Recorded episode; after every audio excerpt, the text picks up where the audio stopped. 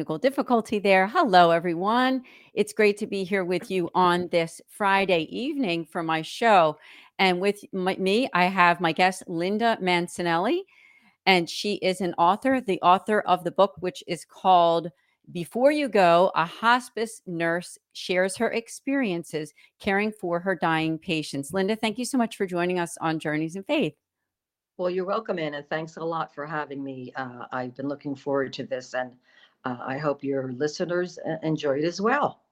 That's right. That's right. I am going to ask just for the sake of a little difficulty there we have on your camera over on the, it looks a little bit on the left hand side. I don't know if there's any way that you can um, clear that screen on the left hand side so that we can see your beautiful face. There we go. We can see you perfectly, Linda. Okay, thank you thank so you. much for joining us. Um, I would like to start out by reading your amazing bio. So, Linda Mancinelli is a hospice and palliative care nurse. She devoted more than 30 years to the care of terminally ill patients and their families. She believes educating the public on the end of life care is a much needed subject. To that end, she has spoken to civic organizations, service clubs, and local community colleges about hospice care. Her philosophy, philosophy maintains that every dying person is entitled to die with dignity and the best pain and symptom management possible. Likewise, that their families feel supported and knowledgeable in the care of their loved ones as they take that final journey to the dying process. I think this is a very important topic. I'd like to also thank a good friend of both of ours, Bathsheba Monk, who was your publisher. Bathsheba has yes, been a guest was. on the show, and also uh, Nate Moran, who's another author. Uh, and so it's wonderful to have one of her, you know, clients with us, and so mm-hmm. that you can talk right. about before you go. Before we do that, just tell us a little bit about your journey of life. Um, the show is called Journeys in Faith. So anything you want to share about you with our audience? Sure. Well, um, I was a single mom for many years, and I often called on uh, God, my faith, and in particular in the Blessed Mother, Mary, because I always felt as a mother, I could talk to her. And I did. I talked to her as if she were my friend. So I have a great devotion to the Blessed Mother. Um, I feel that she got me through a lot of scrapes, if you will. Uh, I raised two beautiful daughters. My oldest daughter is a psychologist. My younger daughter works with, as we say, the little ones for early childhood development. So my faith has always been very strong. I always felt that that uh, Jesus was walking beside me, and when he was younger, uh, he must have made Mary angry at least a few times. I'm thinking of when she couldn't find him in the temple. So I thought, well, you know, mother to mother, help me on the days when I might be losing my patience with my girls. But the bottom line is they're beautiful people and you know we we share our faith journey and and all of us do pray a lot they don't live with me anymore but when they were here we would uh, often have conversations of how it was so important to know that there was someone um, in in the name of God, you know, looking down on us. So I brought that with me in my nursing career, and especially when I got interested in end of life care, because at that time, you know, people uh, again call on their faith, whatever that might be, call on God to help them uh, as they enter the dying process. And I've seen cases where people had great faith. And then people that really told me, you know, Linda, I've never been a churchgoer. I don't know, you know, can I go to heaven? And, and conversations like that. And I would never force anything about religion or faith on my patients or their families. But if they brought it up, I was glad to have the conversation. And if I felt that they would be at all more at ease after they spoke to me, then then that was a good visit. And um, like most hospice teams, we did have a chaplain. And if this is something that I felt after discussing it with the patient and family that they might benefit from, our chaplain would come and pray with them. And uh, if they didn't have a faith community of our own, often our chaplain would actually do the funeral service. So, you know, everything came full circle. And uh, I just always felt um, I learned so much more about living than I did about dying uh, from being a hospice nurse. People often think it's depressing and don't I cry all the time? If it's appropriate, of course, I will cry. But like I said, the life stories that I learn that I'm able to take with me uh, and at times share maybe with other patients So it, it's just been a great, great journey. And I do, and in the book, I call it a calling. I mean, of course, it was my job, but I really do feel it was a calling. It's very unusual to find a hospice nurse that's been uh, in that particular field for over 30 years, as I have. But I didn't do it alone. I had you know, guardian angel on one side and uh, everybody else on the other. So um, it, it humbles me, and I feel very fortunate to Mm. have to have done this. Well, I just want to thank you for sharing your journey with us, even if it's just a little snippet of it. Sure. Um, and uh, what you said about the Blessed Mother and your faith, and then just living it out and how it has made such a difference for you Mhm. in your career and in your life and your Yes. motherhood. I mean, that's an amazing thing. So just thank you for sharing that. You're welcome. Um, now, how did that lead? You know, obviously there was like some bridges in between your early life and then authoring this book and also being a hospice care nurse. So, can you tell us any other more information about how that led to where you are now? Like, what were some of those steps that happened in your life that led you to this point? Sure. Well, um, you know, it's interesting when you think of how things do happen and good coming out of bad, for lack of a better word. Um, I had gone through a divorce when my girls were very little. They were only five and nine. And I needed to find a nursing job at that time that better suited my children and, and my uh, my daycare needs, if you will. So I prayed about it, and I remember the day. I was at that time we still uh, read paper newspapers, and uh, back in this, uh, let's see what that would have been, uh, the 80s, I guess. So anyway, uh, there was a job posted for a visiting nurse in Bethlehem, Bethlehem Visiting Nurses, and I thought it sounded so interesting. So I went for the interview the day after New Year's Day, and I was hired, and I started that job on January 15th. And um, the hours were more conducive. So that's how I got into what we call home care. It wasn't hospice quite yet. And we would go, I would have a, you know, a list of patients that I would see, and I would travel to their homes and give them the care they needed. And then one of the hospice nurses felt she wanted to leave that particular specialty, and I had been helping out, if you will. And uh, one of my social worker friends said, Linda, I think you'd be good in hospice. Would you want to try it? And I said, Yes, I actually would. So I, I tried hospice for a while, and it's kind of like, you know, when something catches you, well, it got me, and then I never left the field. So that's how I segued. And well, prior to that, I should just say quickly, I did start in hospital nursing like most nurses do. I was in the hospital for almost 13 years, then segued um, uh, into home care and then into hospice. So, uh, like I said, once I got into hospice, I, I, really couldn't see myself doing anything else. Um, I kind of made myself a promise. You know, people will say, oh, you should write a book, you should write a book. But it doesn't usually come to fruition. But with me, I kind of promised myself when I retire, I will write a book.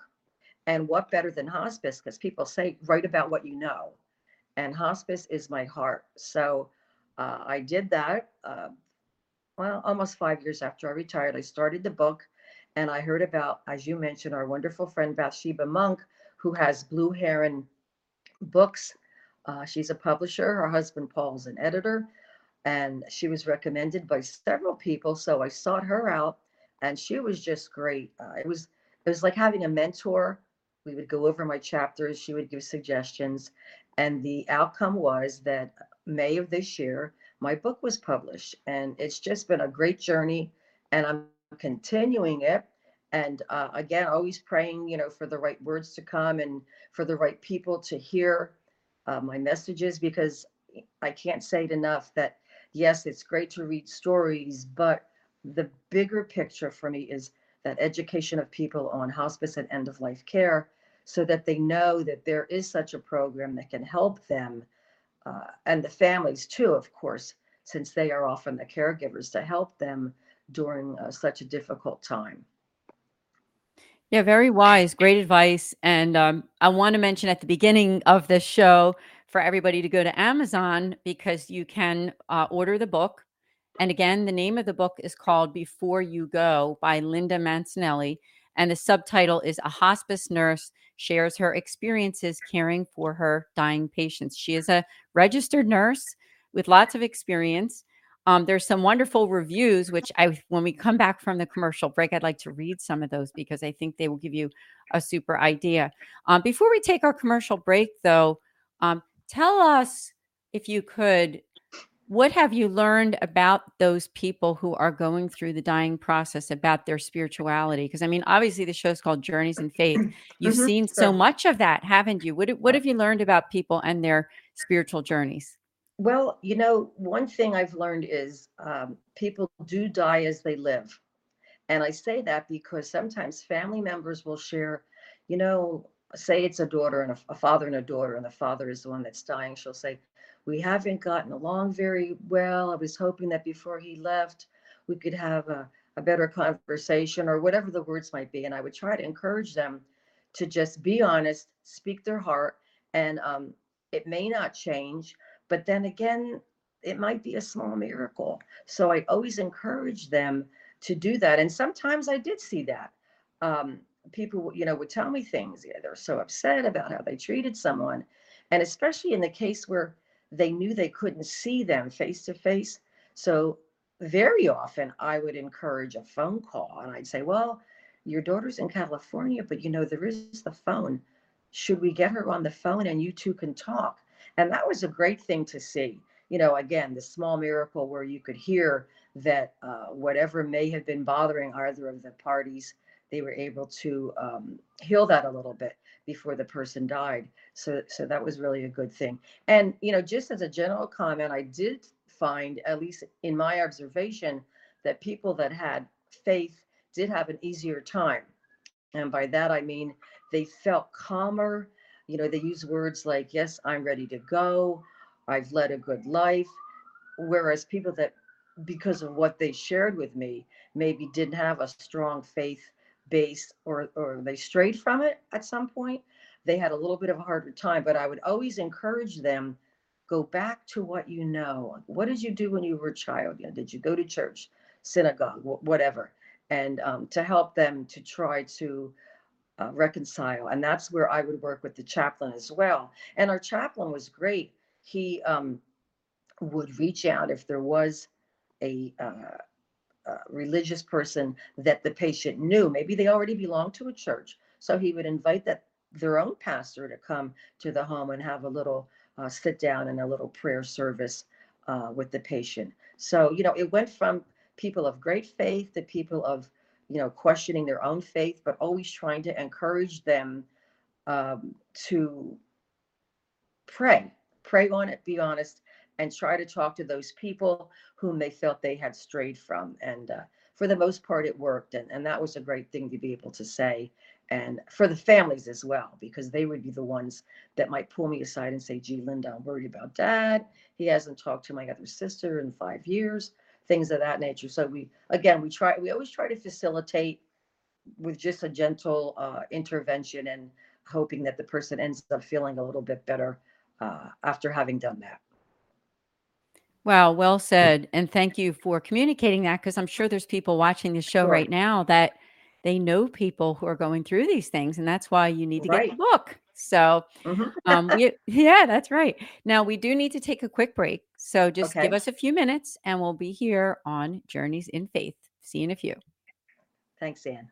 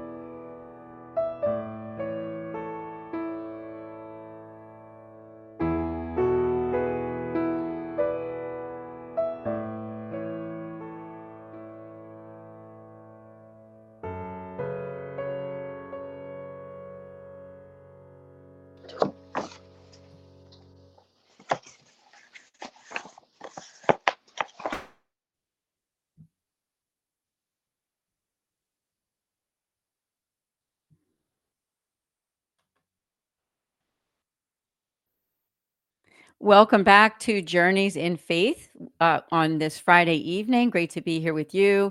And Linda, there we go. Looks like you got reset up in a better place uh, for this half of the show.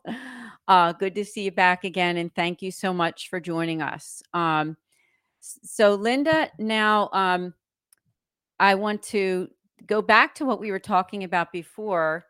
Uh, you were talking about the people, you know, I mean, the Yes. people that you have made an effect on with this ministry of yours, the work that you're doing, which extended out to this book that you wrote called Before You Go. Right. So I love the idea that you said that sometimes when people, um, you know, maybe when they were younger, they practiced a certain faith. Maybe it was Mhm. Catholic, maybe it was some kind of Christian or Protestant religion, maybe it was Jewish, whatever it is. But they reach back to those roots as they're dying and might help them. As you said, sometimes they have a better time when they have some kind of spirituality or religion that they practiced um, to give them that trust in what's happening in their lives. Have you seen that happen with the people around them too? That if they're people of some kind of faith, does it make a difference too for the whole family, for other people? Yes, I, I I really think it does. Um, one case, um, which was very different, and it's in my book. Uh, of course, the names are changed, but the circumstances are the same. Uh, she's a Viet, she was a Vietnamese lady named in my book. Her name is Tuet, and she was of the Buddhist faith. And throughout my care of her, I could see where her family really clung to that practice of Buddhism. Uh, the this family in particular, and I think probably in general, I don't know a lot of people that are Buddhists, but their approach is very different than uh, other cultures and other religions. They're very uh, stoic and quiet, and uh, the reverence they had for this lady, for their mother, was just unbelievable. It was beautiful. And in that chapter in my book, I talk about, uh, for example, her son in law, when he was feeding her soup, he did it with such purpose and reverence as if that was the most important thing he had to do. And at that point, it was. So that was an example to me of how Buddhism touched this whole family and helped them uh, as they knew that they were going to be losing their, their mother and grandmother um, you know, as death was was certainly coming soon. So I do see um, in a case like that, and in other cases as well, where the families can use their faith to to help them be stronger and to cope with uh, the death of their loved one. And you know, they're giving physical care too. So very often they're they're tired. You know, they're human and they get tired, and that's where our team comes in and says, "Well, let us send the health aide in to give you a couple hours break. Let us send the volunteer in. Um, we had a harpist that would come in and play some gentle music. We had pet therapy, so the uh, a dog and a cat would be brought in, and all this would give people a break, um, knowing that yes, their faith w- was sustaining them, but they were still human. So it kind of all fit together, and the the plan uh, usually worked out very well for everybody. Yeah, thank you for sharing. I mean, there's Sure, probably a wealth. I, I know that there's a wealth of information in the book. I would like to read one of your uh, reviews that you got on Amazon, which I thought was very positive.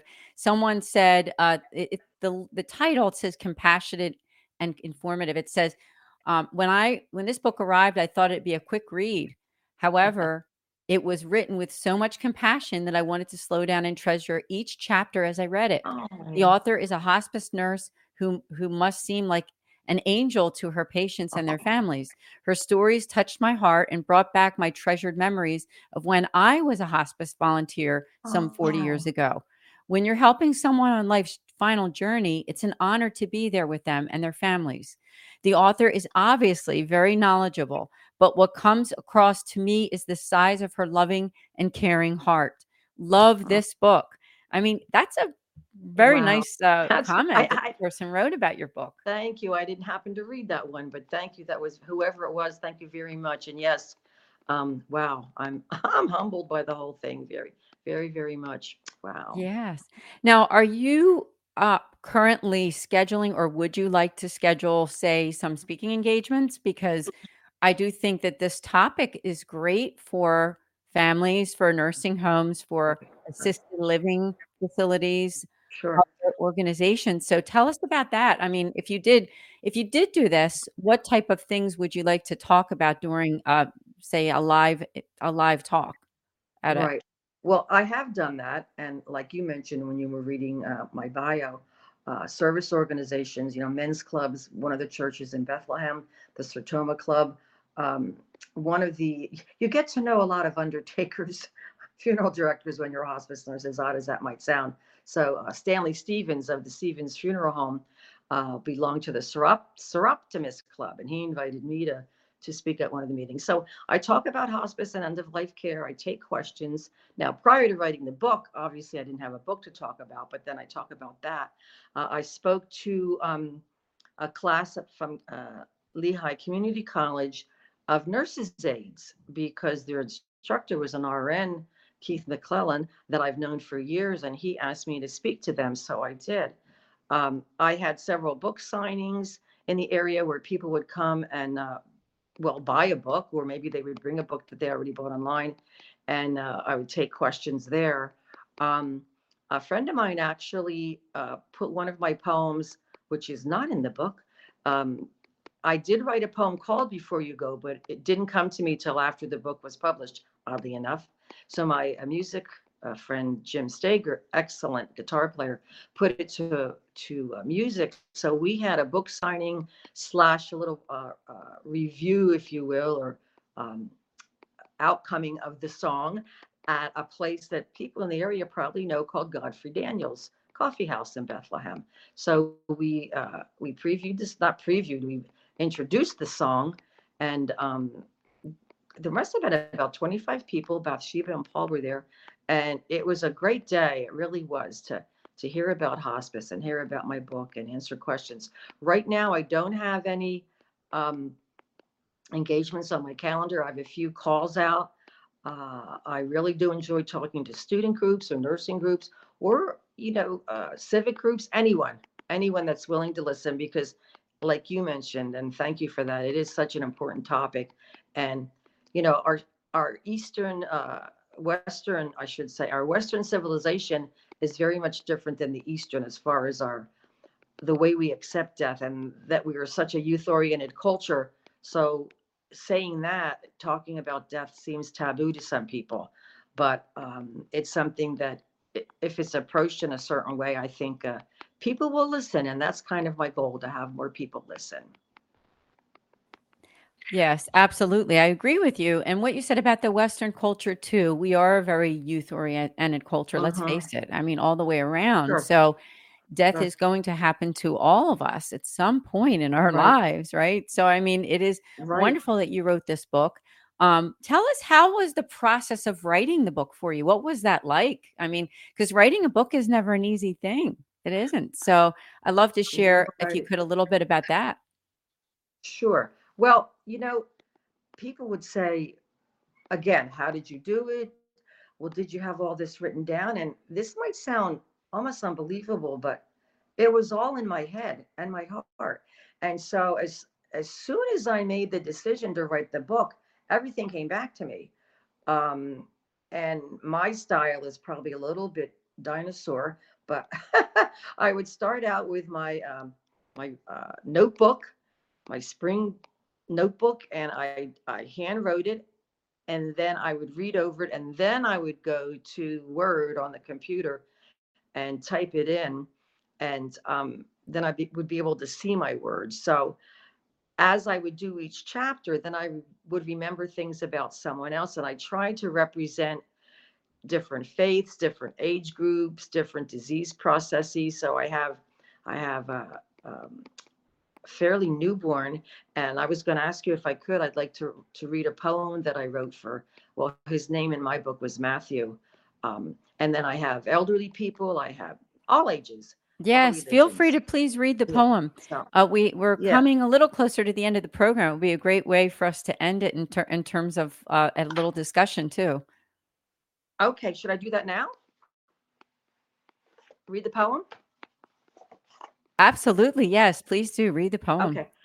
This is uh in my book. He's is the camera okay? I'm trying to get the book in front of me.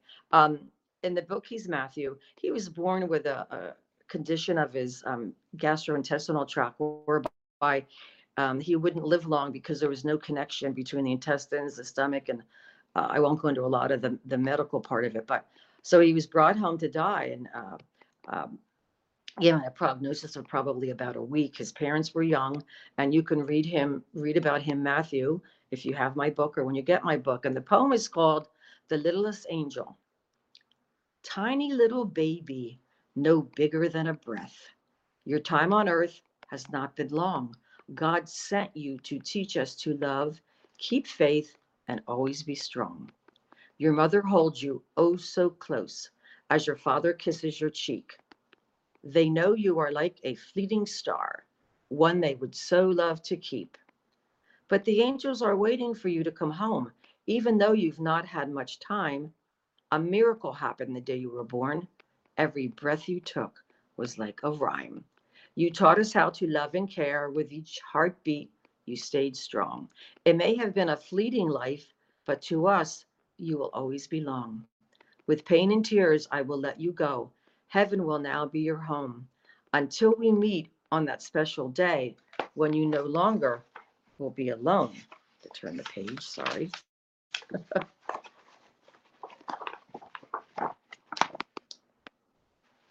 I will look for you in the rising sun, in the shadow of the moon. I will see your face in each new cloud. The rain will sing you a tune. So hold on, precious angel boy. You are truly a chosen one. Your love will be my sustenance until my life is done.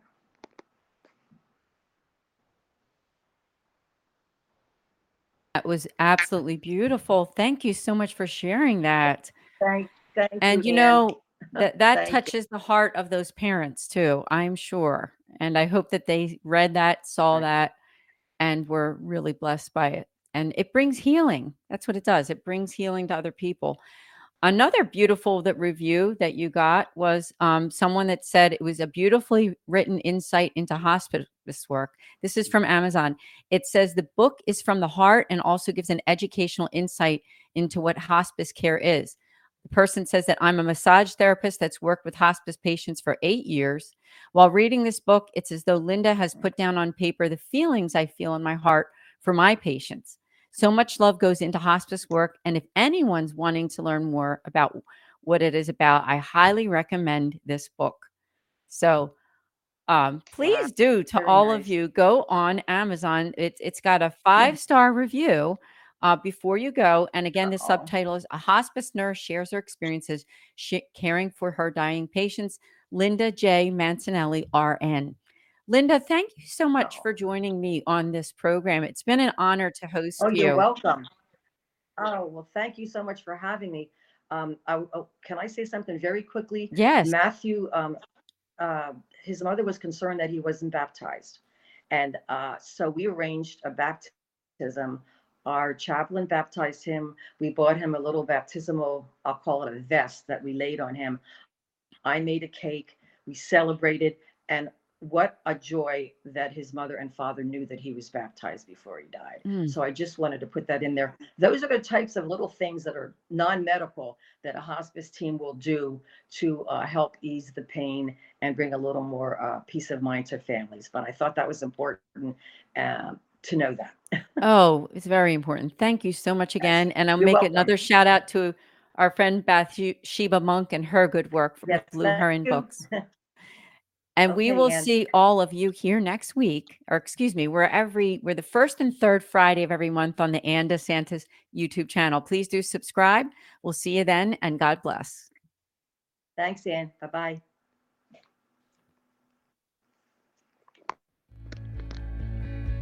The St. Raymond Nonatus Foundation for Freedom, Family, and Faith was founded in 2015 by the Mercedarian Religious Order with a mission to make pastoral outreach to families in crisis.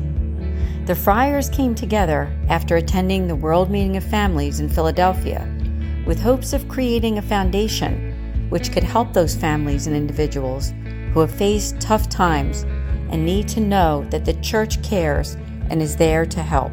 Since that time when we were founded, the foundation has helped hundreds of families by offering prayer, priestly consultations, podcasts and videos, and programs and events. Whether it is something to do with divorce or separation, trauma, job loss, loss of a loved one, relationship issues, or other crisis, the Foundation has seen lives transformed through the services we provide. Pope Francis has referred to our world as a field hospital, where there are a great deal of individuals and families who feel abandoned and they need the special outreach of those who truly care and wish to show the face of God to others. As a foundation, that is what we do every day, and we're grateful to people like you who help to make a difference for families in crisis. Please pray for us and for our mission. Would you consider a one time or recurring gift? Please go to nonatus.org to donate.